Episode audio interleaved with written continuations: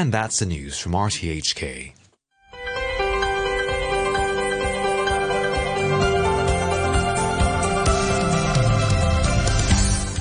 Good morning and welcome to Backchat. I'm Jim Gould and Mike Rouse is guest presenter. Good morning, Mike. Good morning, Jim. On today's programme, we're taking uh, a look at uh, a link that's been discovered between a lack of sleep and long COVID and other ailments. Researchers from the Chinese university were involved in a global study which found that uh, people who regularly sleep less than six hours a night are almost uh, twice as likely to develop persistent COVID symptoms and that's uh, even if they're double vaccinated. We'll be finding out more from the researchers themselves and asking how we can boost our own immune systems. After 9:40 we'll be hearing about the welcome return of international cricket to Hong Kong with the home team uh, triumphing in the recent T20 tournament and the final of the one-day international series which was held yesterday. We're also talking about the development of the game in general. Let us know what you think on our Facebook page. That's Backchat on RTHK Radio 3. You can email us at backchat at rthk.hk or give us a call on 233 88 266. Joining us uh, now on the line, we have uh, two of those uh, researchers uh, from the uh, Chinese University. That is uh, Dr. Joey Chan, a clinical assistant professor from the Department of Psychiatry, and Dr. Rachel Chan, assistant professor, also at the Department of Psychiatry. And on the line as well, we have Dr. Joyce Lam, a specialist in psychiatry in private practice and a council member of the Hong Kong Society of uh, Sleep Medicine. Um, uh, good morning uh, to you all. Uh, thanks for joining us. Uh, Doc, uh, Joey Chan first, perhaps we can start with you. Good morning. Hi, good morning. Thank, thanks very much. So, th- I think you're interested in asking about the research Yes, yes, yeah, yeah. Well, we'd like so to. in that, I will suggest my colleague Rachel, who yes. is uh, who is very familiar with this research. So uh, would you mind if I let Rachel to start first? You want Rachel to start? Oh, okay, that's that that that's fine by us because we want to hear more about the research. So, so Dr. Rachel Chan, uh, uh, would you like to, uh, yeah, t- tell us more about uh, about the main findings? It sounds uh, it sounds pretty serious and actually quite surprising that there's this link between long COVID and not getting enough sleep. Yeah, yeah. Thank you, and good morning. So mm. actually, our group um, joined the international COVID sleep study, which uh, we call it ICOSIS. It involves like um, 16 regions across the world, and um, Hong Kong, we are the one who are responsible for collecting data in Hong Kong. And actually, the aim of this um, international study is to investigate how pandemic affect our sleep, mental health, and also general well-being in the um, adult population. Um, actually, this um, uh, SIP study group we have already published a series of studies um, showing that COVID pandemic actually has led to an increase in our sleep problem, um, particularly insomnia and also circadian disruption. And also depression and anxiety is quite high during the pandemic compared to the before. And in this recently published um, study, we um, particularly look at the association between the situation and also the post-COVID condition in those who um, have already received the two doses of vaccine. So in this study, the main finding is that um, we find that for those uh, who are fully vaccinated, two doses of vaccine, they actually the risk of having long COVID is lowered by 21 percent um, actually, um, although the vaccine can reduce the risk of long COVID, um, the effect seems vary between people with different sleep durations. So um, the, another uh, main finding of this study is that um, we divided people into three uh, sleep duration groups. The first one is the short sleep duration, which is less than six hours. And then uh, compared to the normal group, which is six to nine hours. And then the third one is the long um, sleep duration, which is nine hours, more than nine hours. And around six uh, 6,000 people who had already two doses of vaccine. Among these people, we find that um, those who report short or long sleep duration during the survey time, which is 2021, um, we found that the risk of having long COVID is one to two times higher than the normal sleep duration group. And then another uh, finding is that uh, we further look at people who had a persistent sleep duration pattern during and before pandemic.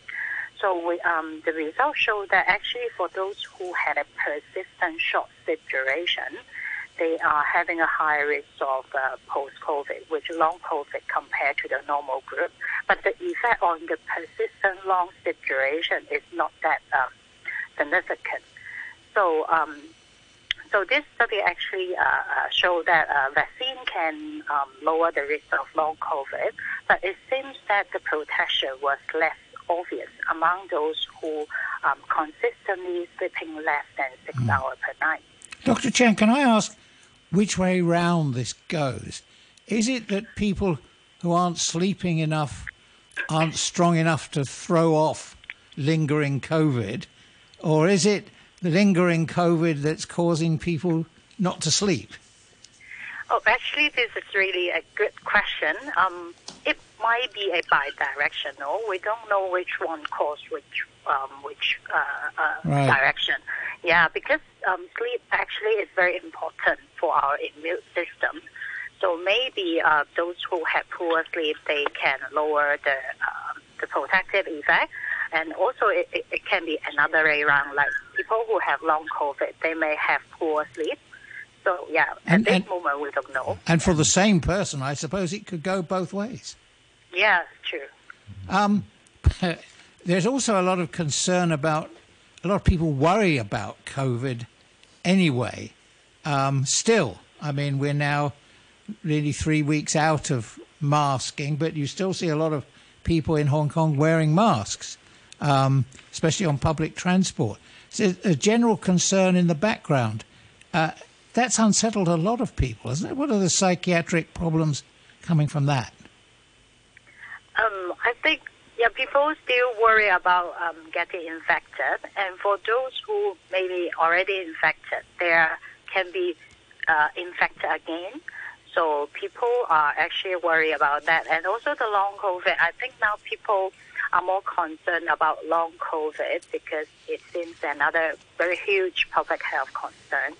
It can be a very long lasting, um, it can have a long lasting effect on our health. So right. maybe that I think, people, yeah, still worry about it. I think also uh, we've, as a, as a government and as a society, we've spent three years telling people uh, get vaccinated uh, or you might die. Wear a mask or you might die. Wear a mask or you might kill mum.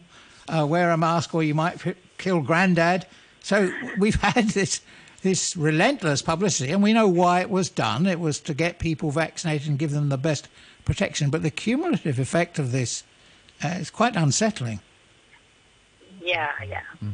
So actually, uh, uh, also now people, uh, many of us are already vaccinated, so the risk is, I think, it's lower, but people still want to like have more protection. Mm.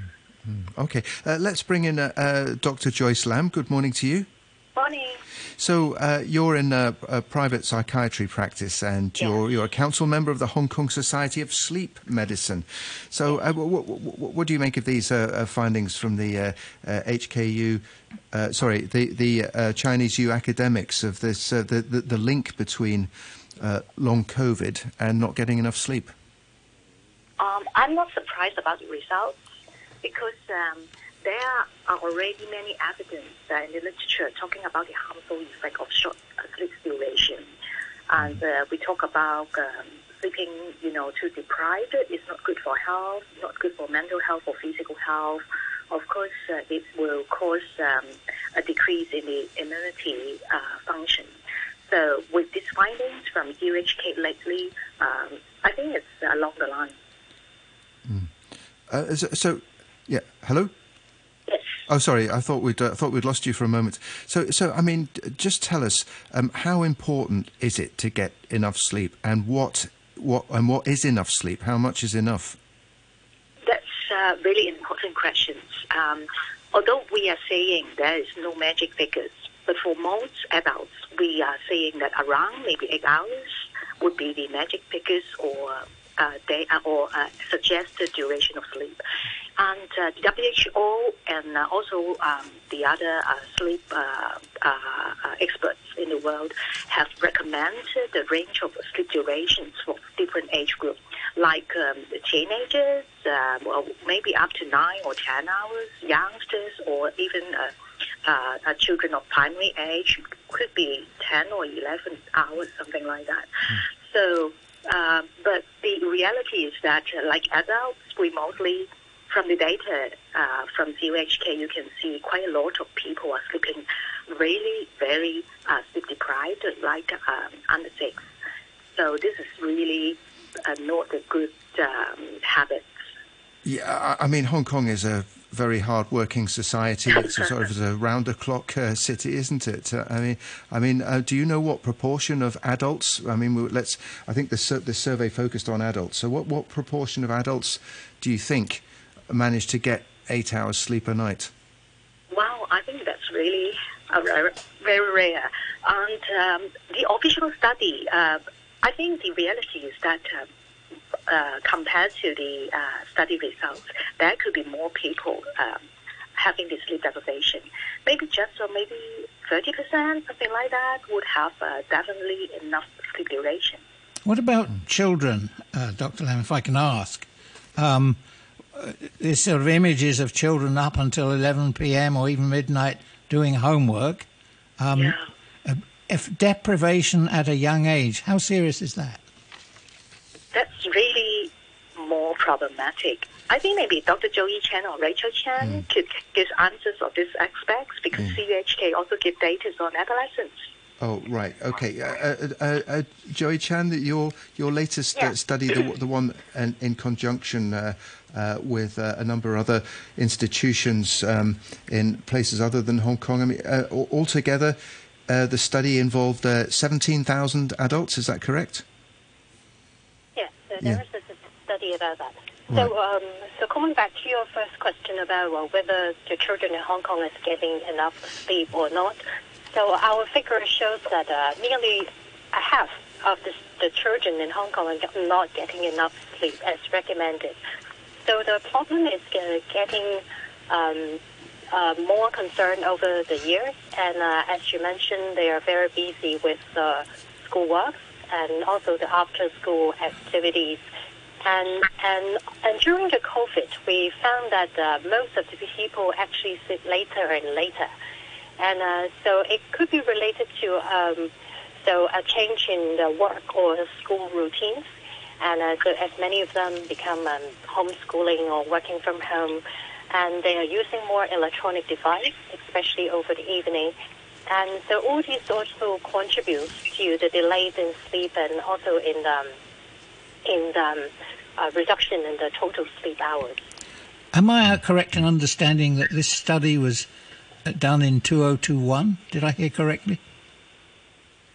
So um, the 17, um, I'm sorry, I need to get some. Uh, can, can, can you repeat your question again? Yeah, I, I thought I heard one of the doctors here say that the study was based on data from 2021.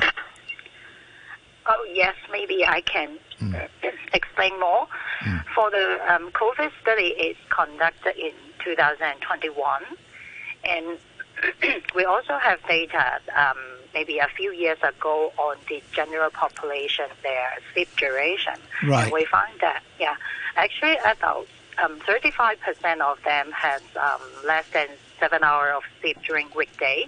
And for children, um, almost like half of them, um, they don't have enough sleep. We, we uh, recommend the sleep for adolescents is eight hours per night, at least eight hours per night.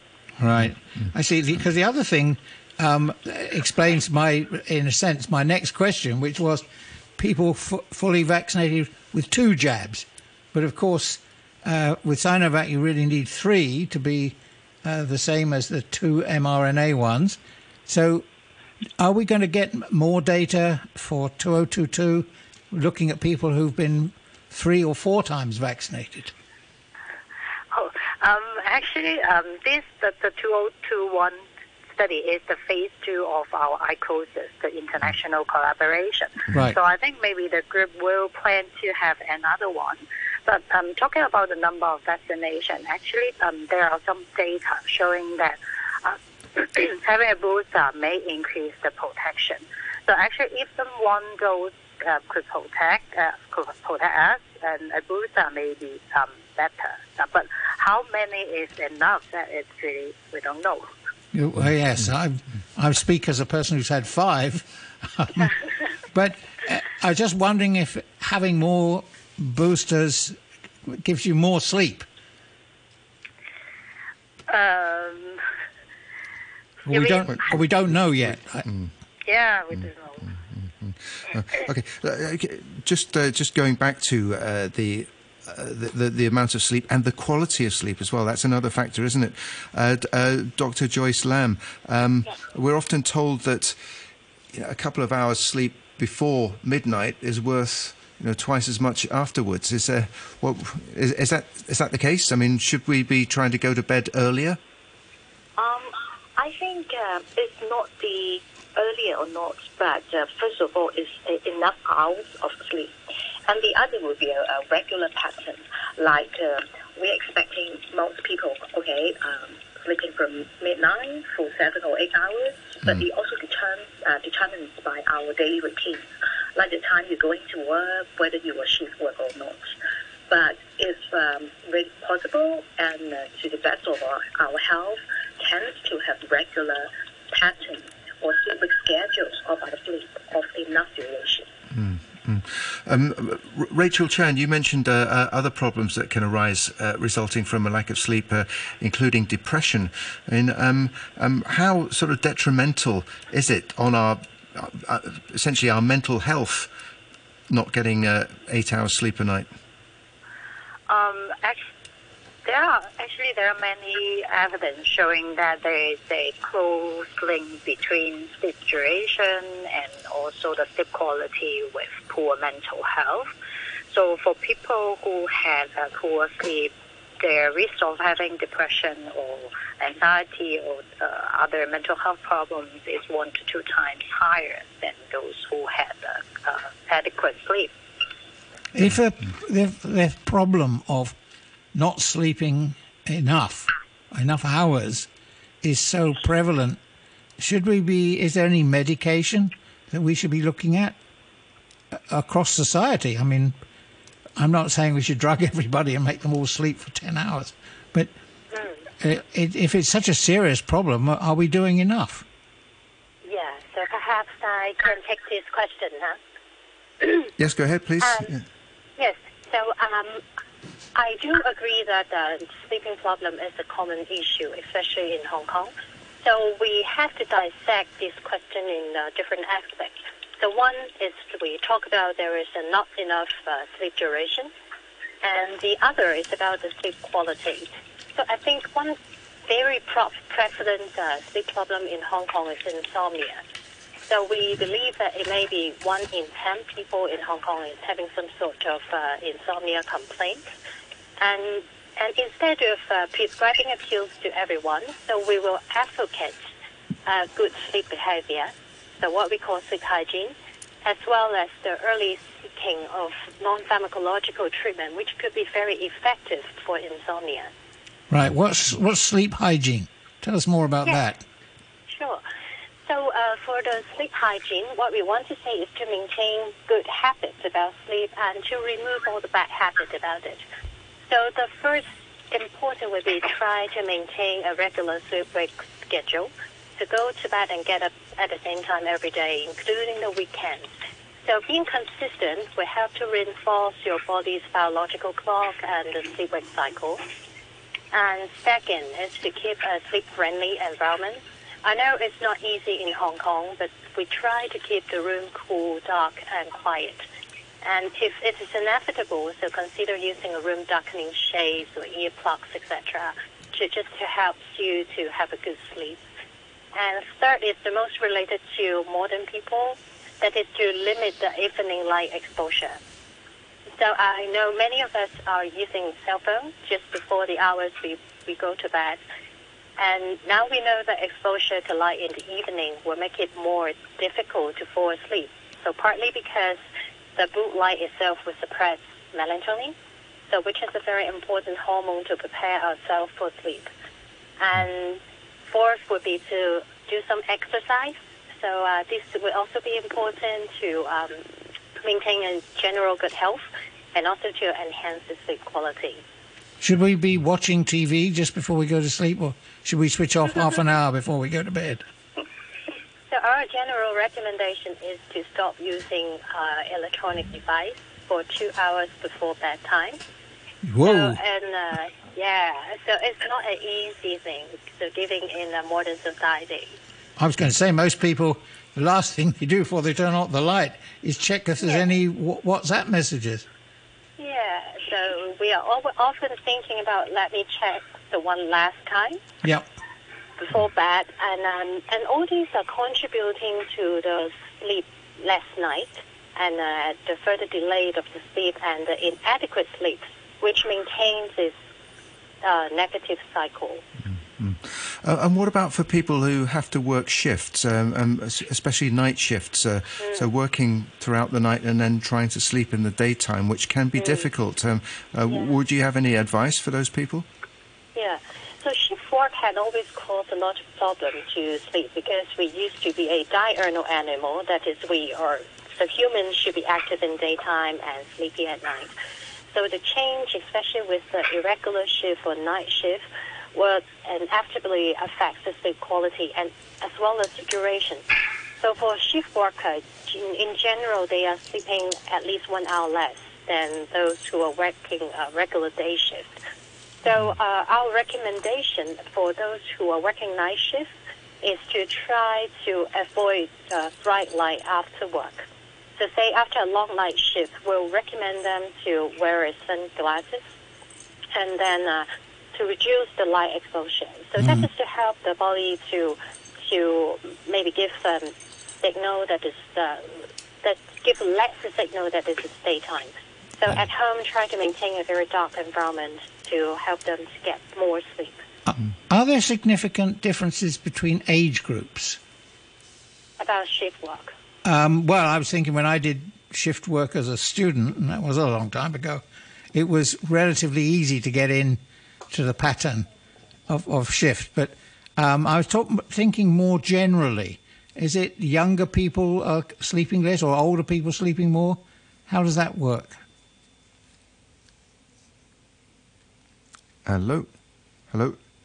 Th- I uh, think yeah. um, the, the aging problem definitely affects sleep.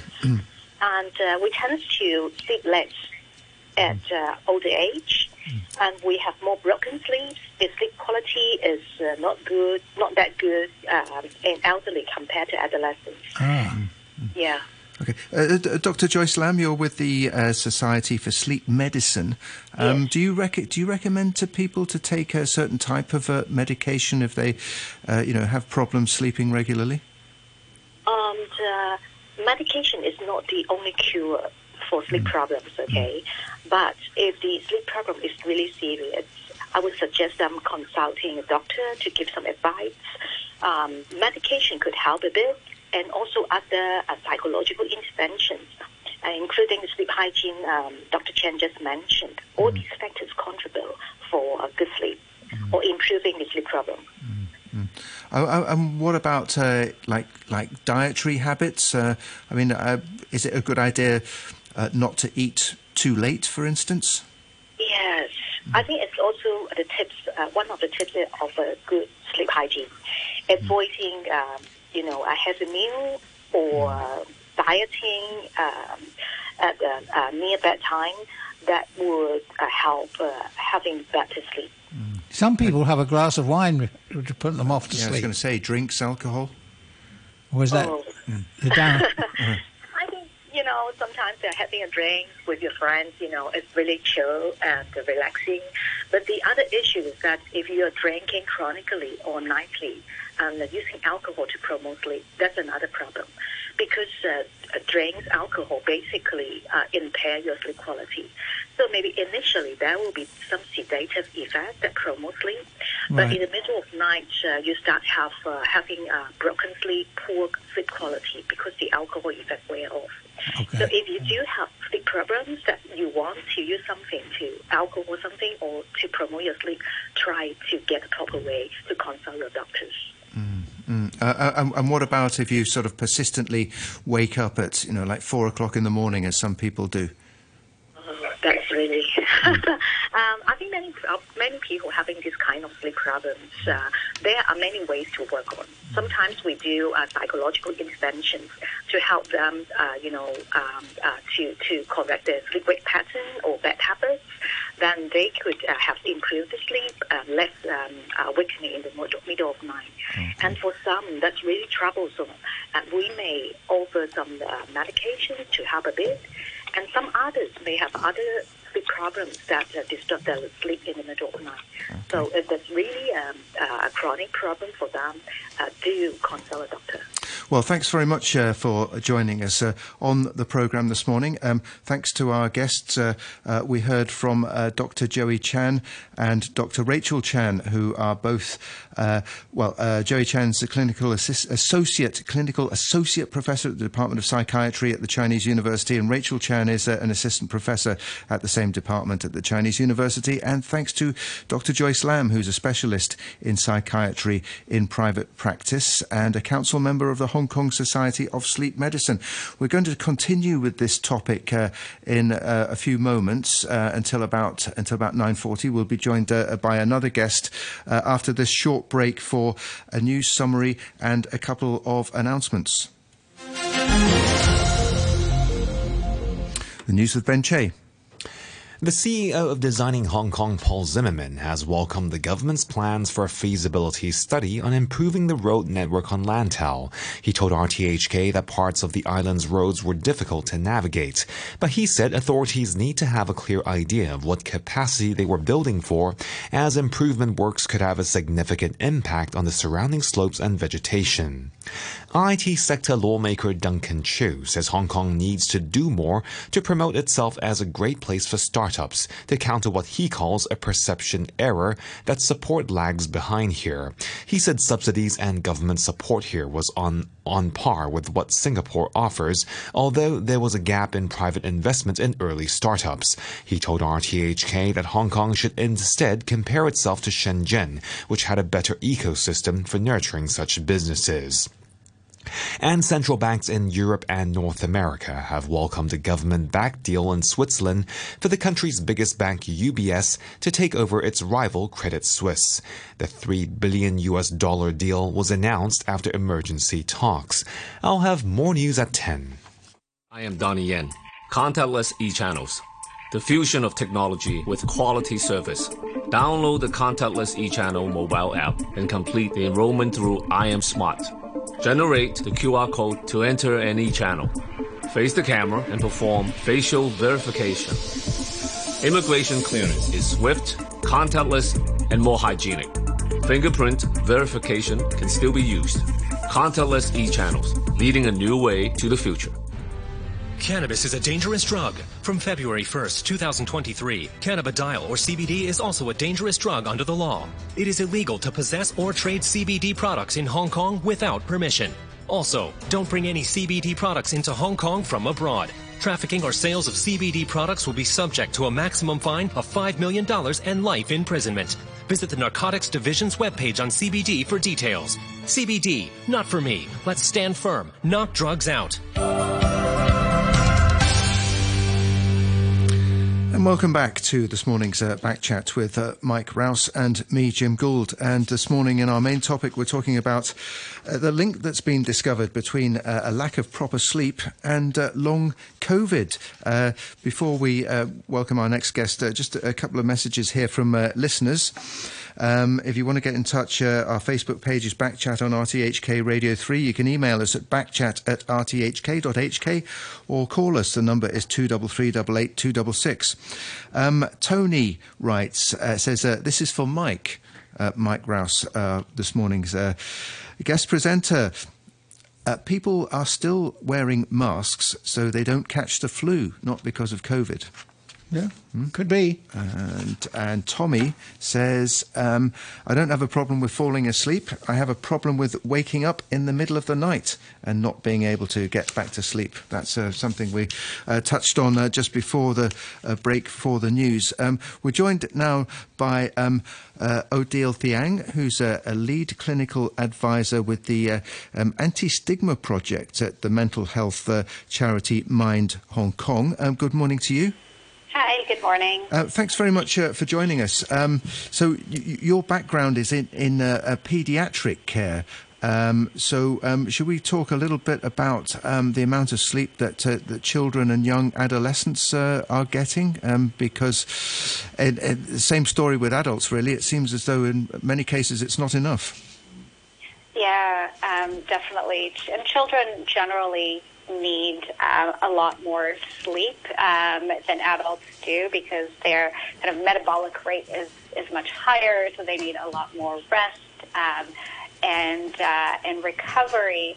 But things kind of change a little bit uh, in adolescence where their sleep pattern changes.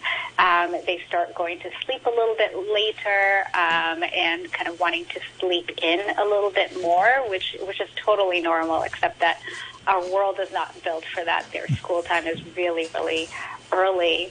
Um, but uh, definitely, we have to we have to make sure that we're we're getting, especially young adolescents, on really good sleeping habits and and kind of talking to them about their use of, of technology before just before going to bed, so that doesn't interrupt their sleep at all. Is that is that a case for maybe looking at school start times?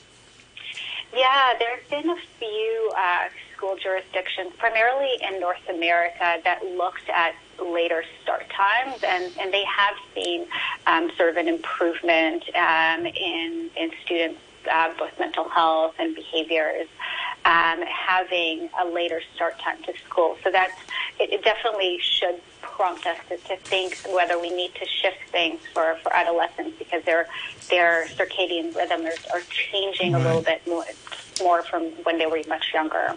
Well, can you tell us a bit more about this anti-stigma program? What, what are people uh, picking on people who are not sleeping enough, or, or what, what are we talking about? Um, so the anti-stigma program is really around um, mental health and mental well-being. Right. Um, and what we're trying to do is reduce the stigma of mental health so that uh, more people actually, you know, seek out help and more people are, you know, willing to, to support others. Um, there's quite a lot of stigma in Hong Kong. We've seen that from our research, um, whereby individuals don't want to work with or live with uh, or live near um, someone who is struggling with the, their mental health.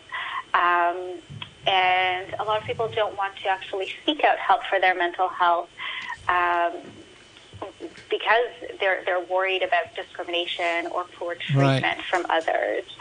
Um, and I think how this kind of loops in with with sleep um, is that for the vast majority of people who are struggling with their sleep, it will be most likely impacted by their mental health. Um, I think if we all think about the last time we had like restless sleep or had difficulty right. falling asleep, it was usually because we're anxious about something. Um, and so if we don't manage that, uh, the, the sort of emotional distress that we're, we're going through or the stressors that we're going through, um, sleep is very, very much impacted. So people can feel that there's something wrong and mm-hmm. they know that they need help, but you think they might be nervous about seeking the help because then uh, people would there would be a stigma attached to seeking help with mental situation. Yeah, absolutely, because they they would fear that people will think less of them. Um, there's um, the stigma that you know mental mental health distress is because of, of weakness and because you know you just can't you know pull yourself by your bootstraps and, and right. carry on. Um, but that's very much not not uh, not true. And one of the things that our program does is we train individuals who have struggled with their mental health to speak about it in public in a way that's safe for them and informative for the audience. And that has been shown to be very effective um, in Mm-hmm. reducing stigma because it puts, you know, a human face to, to this thing that we are all kind of scared of or, or think that it's weakness. And you see that um, the stories behind why people are struggling, what did it look like, um, and actually mental health struggles look um, a lot more common than we think about, right? Like it's that struggle to sleep. Um, maybe it's um, feeling like you just like don't want to go to work because you're not as interested anymore, or, or feeling a little bit more detached. Um, it's not necessarily always the way we envision it from what we see in the media. Right. Prince Harry spoke about this, didn't he? Saying it was okay to seek help and uh, uh, admit you had a problem. Absolutely, and I think there's a lot of strength in, in understanding, you know, what supports you need, and, and the fact that you need supports as opposed to a weakness. Would it be would it be best for you? Would it help you if more high profile people came out from time to time and talked frankly about their struggles? Yeah, absolutely. Um, I think it has to come from the top down. Um, I think when when people are speaking about it, especially uh, whether it's celebrities or bosses at work, um, it gives permission for for others to, to talk about it. I think that's one of the things that we've seen in our events is when our ambassadors are, are speaking. Um, I mean, they're not celebrities, but um, when they are speaking, um, the questions that we get from the audience ends up being quite personal, um, and the audience members end up opening up uh, a lot more. And it just shows that they they've kind of created this space where it was okay to to talk about this. Uh, it's okay to talk about how we might be struggling um, without kind of this fear of, of being judged. Okay, well, uh, we'll have to uh, bring a close to this uh, section of our programme this morning, but uh, thanks very much. For speaking to us and uh, and for explaining that. Uh, that was uh, Odile Thiang, who's a lead clinical advisor at the Anti Stigma Project at the mental health charity Mind Hong Kong. 95 years of public service broadcasting. Stay tuned with Hong Kong. I'm Gilly of Consumer Council. Happy birthday, RTHK, for your 95th anniversary. May I wish you always filled with positive energy, continue to discover and report accurate, impartial, and objective consumer news for consumers to shop smartly every day. 95 years of public service broadcasting. Stay tuned. Stay tuned with Hong Kong. You're listening to Backchat. Call us on 233 88 266 and have your say. And uh, for the last uh, part of the programme this morning, we're talking about the very welcome return of uh, international uh, cricket to Hong Kong. Uh, the home team uh, triumphed in the recent uh, T20 tournament and in the final of the One Day International Series, which was held uh, yesterday. Uh, we're also we'd also like to talk about the, the development of the game uh, in general. Um, we're now uh, joined uh, in our studio by Ravi Nagdev, uh, who's the head of uh, cricket operations at uh, Cricket Hong Kong, and uh, Carrie Chan, who's the captain of the Hong Kong women's team. Uh, good morning to you both. Uh, good morning. Good morning. Uh, uh, first of all, so, um, Ravi, uh, well, uh, congratulations, A, on international cricket returning to Hong Kong, and B, on the success of the local team in the, in the two tournaments. Uh, thank you very much. Uh, I think it's, it was it's great to see international cricket returning to Hong Kong, and also I think more heartening was to see all the people who came out and supported the the Hong Kong team. Uh, it's it's great for them. You know they've been doing really well over the last couple of years in terms of international performances, both the men's and the women's team. But it's it's very heartening to see the local crowds coming out and support them and cheer them on. And I think that's something. It's been four and a half years since we last held the international game in Hong Kong. So, uh, due to various reasons, but it's it's just great to see that and uh, for our players also to get the home crowd support. I think that's you know that's what sports people uh, live for essentially. Right. Isn't it? The applause, the, and the Exactly, cheering. You know, kids shouting "Go Hong Kong." That's that's what that's what we are all here for, isn't it? Are you are you seeing more of an impact in the schools now? Yes, uh, we we actually have a lot more schools playing cricket. Uh, at the current count, we have 46 primary schools playing and 16 secondary schools playing cricket. Um, and then and this is just playing in tournaments.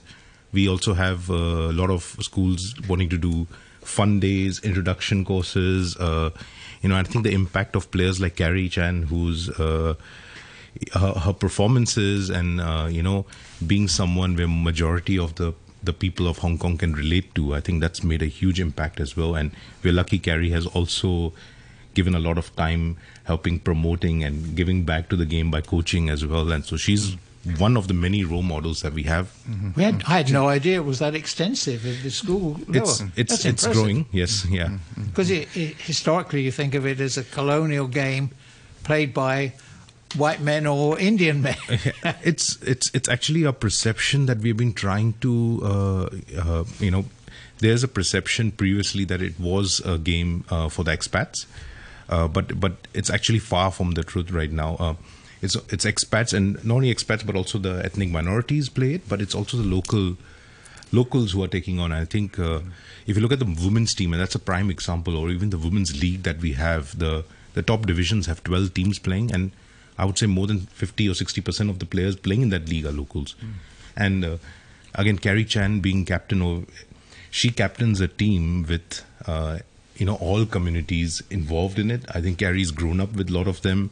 She's grown up with uh, people from uh, ethnic minority background, Indians, Indian background, Pakistani background, but born and raised in Hong Kong locals, and I think I don't know how she manages all that. That we can ask yeah, her. Us, yeah, yeah, yeah, yeah. yeah. Carrie, Carrie, yeah, yeah. How, how, did how did you get into cricket in the first place? Um, when I started, I was in the secondary school, and that moment the national team coach Lau he went to our school to do demonstration, and I just like okay, I want to try different sports, and I just get into it. And when I start to get into it, I play till now mm. and can't get away from it now. Mm. uh, yeah, I, yeah. I mean, a lot of us love the game, obviously. Um, so what, what, what is it um, particularly about cricket that you like above other sports? I think because I play different sport too, like football or like basketball, different sport. But for cricket, for me, it's like it's like a chess. So what's that mean? That every time when you go to play, you have to change your plan immediately you can't stick with your plan. And also when you're in the ground, because the coach is not around you, so you have to talk with your teammates, think about what to do, and then all the things by yourself. And it seems like a team sport, but also it's individual sport. So it's so many things connecting together, make me like it more. And an intellectual aspect, not just physical. Yes, mentally is very very challenging. Especially if you're the captain. I must say, watching Hong Kong over the last many decades, there's been an explosion in sport by uh, ladies um, in, in all sorts of sport. Uh, rugby. I, I watched um, China, China, China play Japan uh, women's rugby, and frankly, I wouldn't have wanted to be on the pitch. It wouldn't. it, it, it, wouldn't have been safe. It's it's it's been amazing. I think women's sports is is, is one of the fastest growing uh, segments in the sports market, and, and especially in cricket, women's cricket is is rapidly growing. And you know, no greater example is if you just look at. Uh, the Women's World Cup that we had earlier this year and the T20 uh, the T20 World Cup we had earlier in South Africa and the One Day World Cup we had last year the crowds coming in and the viewership numbers, I think they are growing leaps and bounds. And and Hong Kong as well, we are hosting the Fairbreak Invitational T20, which is uh, from 3rd of April to 16th of April at Kowloon Cricket Club, where we will have 30 of the world's best, 90 players from all around the world, from 36 countries, but 30 of the players are coming after playing in the last T20 World Cup. So we got the best players, and we got 12 of our Hong Kong girls playing, and including Carrie Chan. Uh, and uh, you know, I think it's an opportunity for everyone to actually see up front, uh, up and close at the ground, the best women players in the world in Hong Kong. I think that's an opportunity, wow. you know, which is which is fantastic. Yeah. How's yeah. it going over in the mainland? Um, so we uh, so uh, in uh, in China is hosting um, Hangzhou is hosting the Asian Games, and uh, you know both our men's and women's team will be taking part in the cricket segment in the Asian Games. So that's another it's a huge year for cricket. I mean, I, I, I, you know, if we start talking about it, this this segment won't end. But we got uh, T20 World Cup 20, 24 qualifiers. So she has the, both the men's and women teams. So uh, Carrie has a challenge. She has a challenge of taking a team to the Asian Games. She has fair break. We got the East Asia Cup coming up, and we have uh, also an emerging Asia Cup coming up in June, and and that's not counting all the other tours and tournaments. So it's you know, when you talked about explosion of women's cricket, I mean, it's just two years ago they did the women's Hong Kong women's team did one tour a year, one tournament a year. It's grown to six this year, and uh, I think it's not going to stop. Yeah. What's the relationship between uh, cricket and the Olympics? Uh, so cricket is one of the sports now that is vying to get into the the LA Olympics in uh, 28, I believe. Was it? Right. Yeah, 2028, and I think it's 24 is France. Right? 24 is France. Cricket is not in that one, but 28 is where uh, the ICC, International Cricket Council, and the the Olympic Council are having discussions to bring that in. I think it helps both. I think in terms of all us associate uh, territories, if it becomes an Olympic sport, then there's you know not just for Hong Kong but for every other uh, uh, smaller cricketing nation, it will increase their funding opportunities from the government because they support as an Olympic sport. But I think even for the Olympic Council, it will it opens up the subcontinental market, which is not really big for Olympic, but you know it's huge for cricket. So if Yes. if if you know, and uh, obviously that's one area where Olympics can then become a major We uh, got sport. we- seven-a-side rugby got into the Olympics. Yes. After members of the IOC attended the Hong Kong Sevens um, and saw for themselves, and it was the crowd and the atmosphere, the overall experience. Is there an event in cricket that you could take the IOC along to? So that they would say, "Whoa, whoa, yeah, we must have that." I, I would say the Fair Break. I mean, uh, last year we hosted the Fair Break Invitational in Dubai because we couldn't host it in Hong Kong uh, due to COVID restrictions, and uh, this year it's back in Hong Kong. It's 90 players, 36 countries.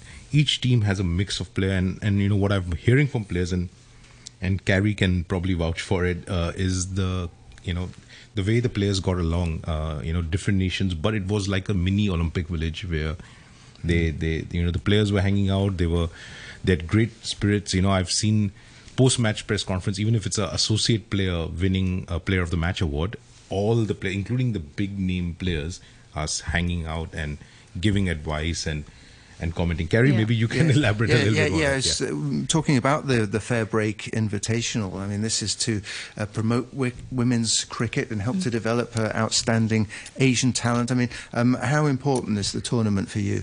I think there's very good chance for like for us to play against like a high level cricket. And because so many players that maybe we only can see them on the TV and then we always like watching them playing to learn from them. And now they are standing in front of us and then we will train with them and then play a match with them. So that's like unbelievable. And if we improve like cricket Hong Kong for the cricket because also they will come to Hong Kong to promote cricket to let the audience to know more about cricket. So this amazing tour. And I think for the girls that we really enjoyed like last year because the players that we saw on the TV and when they on the side like their pers- personality is very different and then we become friend and we just talk about not only cricket we also talk about life so that's very good experience for us Is it a career? Yeah. Can it, can it be a career or is it a career? Korea Uh, No, I mean a career, a job for You you. do it professionally? Yeah, I, I I hope so. Like for me, I want to be a professional cricketer, and now to be honest, I'm very lucky that we got the contract by HKSI, and we can become a full time cricketer now. Mm. Can, can I ask you both about uh, facilities as well? Because uh, uh, the, the, the T20, the One Day International, that was held at uh, Tin Kwong Road, which is a nice big uh, open space.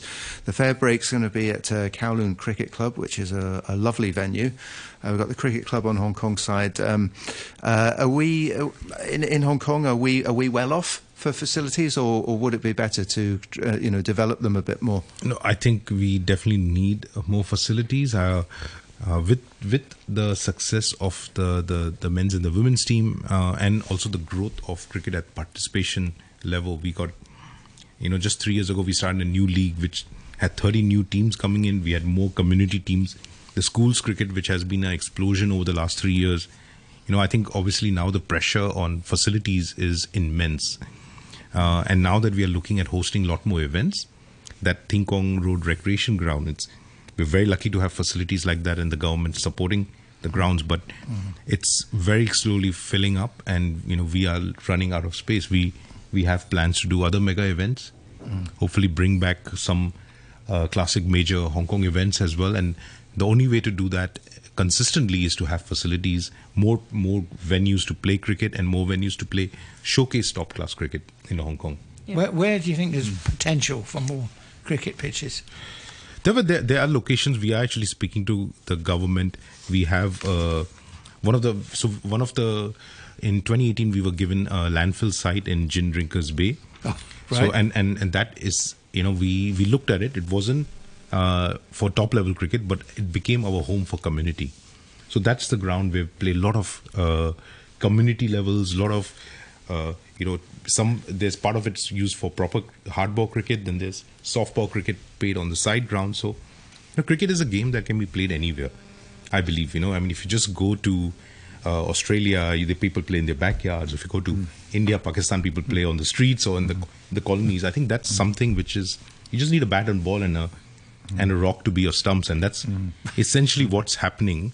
Where we want more people to have to be able to play recreation cricket, even uh, tape ball cricket, which is immensely popular. There's now 11 playgrounds that the government has allowed, uh, which is essentially football or hardcore hardcourt pitches to for public to just book.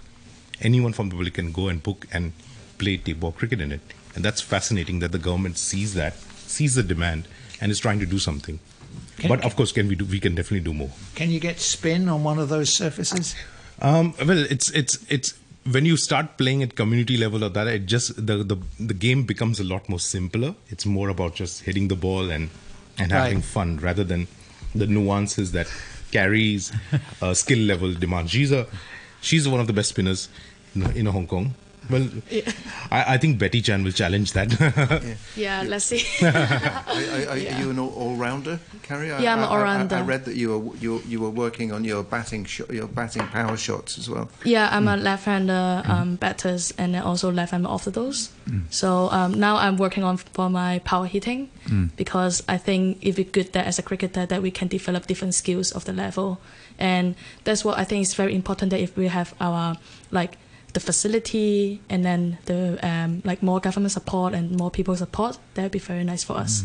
I think it's awesome that we have not just one great lady cricketer in Hong Kong, but you immediately said there's another one who would challenge that assessment. It's it's. Uh, I mean, you know, do come down. You know, if uh, you know both of you very invited, but everyone else, uh, you know, listening to this, come to Fairbreak.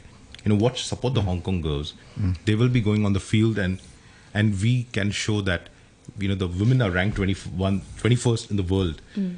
uh, and and that's for a reason. Um, and I think our Hong Kong girls are, you know, as as good. And what they just lack is the opportunity to play top class cricket. And Fairbreak is one opportunity they get to compete with the best. And and I think Carrie is uh, confidence as a player after last uh, May's tournament in Dubai and till now it's it's a testament. And Mariko and other players who played, you know, their their levels and skills levels and the confidence they get that if I can score and if I can get wickets against them, I can do it against others as well. So it just helps lift everyone's Okay, performances. well, so, so one, one last uh, point because uh, we're, we're, we're coming to the end. We're, we're coming up to the top of the hour, but an annual event that we used to enjoy so much was the cricket sixes. Do you have any? Is, there- is there anything you can tell us about uh, when, if, and when that tournament might return? Um, yeah, but, well, not, not Sorry, right I don't now, want to put you on the spot. Yeah, not right now, but I think that is Right, definitely right. uh, in the pipeline. I think Right. sixes is is is is an event like the sevens, which uh, combines, you know, the community and the carnival, and it's a celebration of Hong Kong cricket. And I think if we can bring an event like that back, it it helps encompass everything else that we are doing. Uh, you know, international performances, our community performances, and our domestic leagues, and I think it brings everything together and celebrates cricket over uh, three days. And we would love nothing more but we are we still a lot of work needs to be done to get that back as and and when we do get it back we want it to ensure that it, it continues every year and is not a stopgap Mm. arrangement Mm. Yeah, a, a tournament like that must take an awful lot of uh, organising. Yes. Yes. And money. Yeah, yeah, yes, and yes, yes, so yes. so we we definitely will do it properly hmm Yeah, yeah, and sponsorship and all the rest of it. Yeah. Okay. Well, uh, thank you uh, both uh, very much for taking part uh, in the program this morning. That was uh, very interesting. Uh, congratulations again to the Hong Kong men's team for their for their their win in the uh, uh, T20 series and the one day internationals. And uh, looks like a bright future for Hong Kong cricket. We'll certainly be uh, following it anyway. Uh, thank you very much to uh, Ravi uh, Nagdev, uh, head of uh, cricket operations, and Carrie Chan, uh, captain of the Hong Kong women's team. Thank you. And uh, just uh, uh, stay with us, listeners, because we have a news summary coming up, followed by Brunch with Noreen.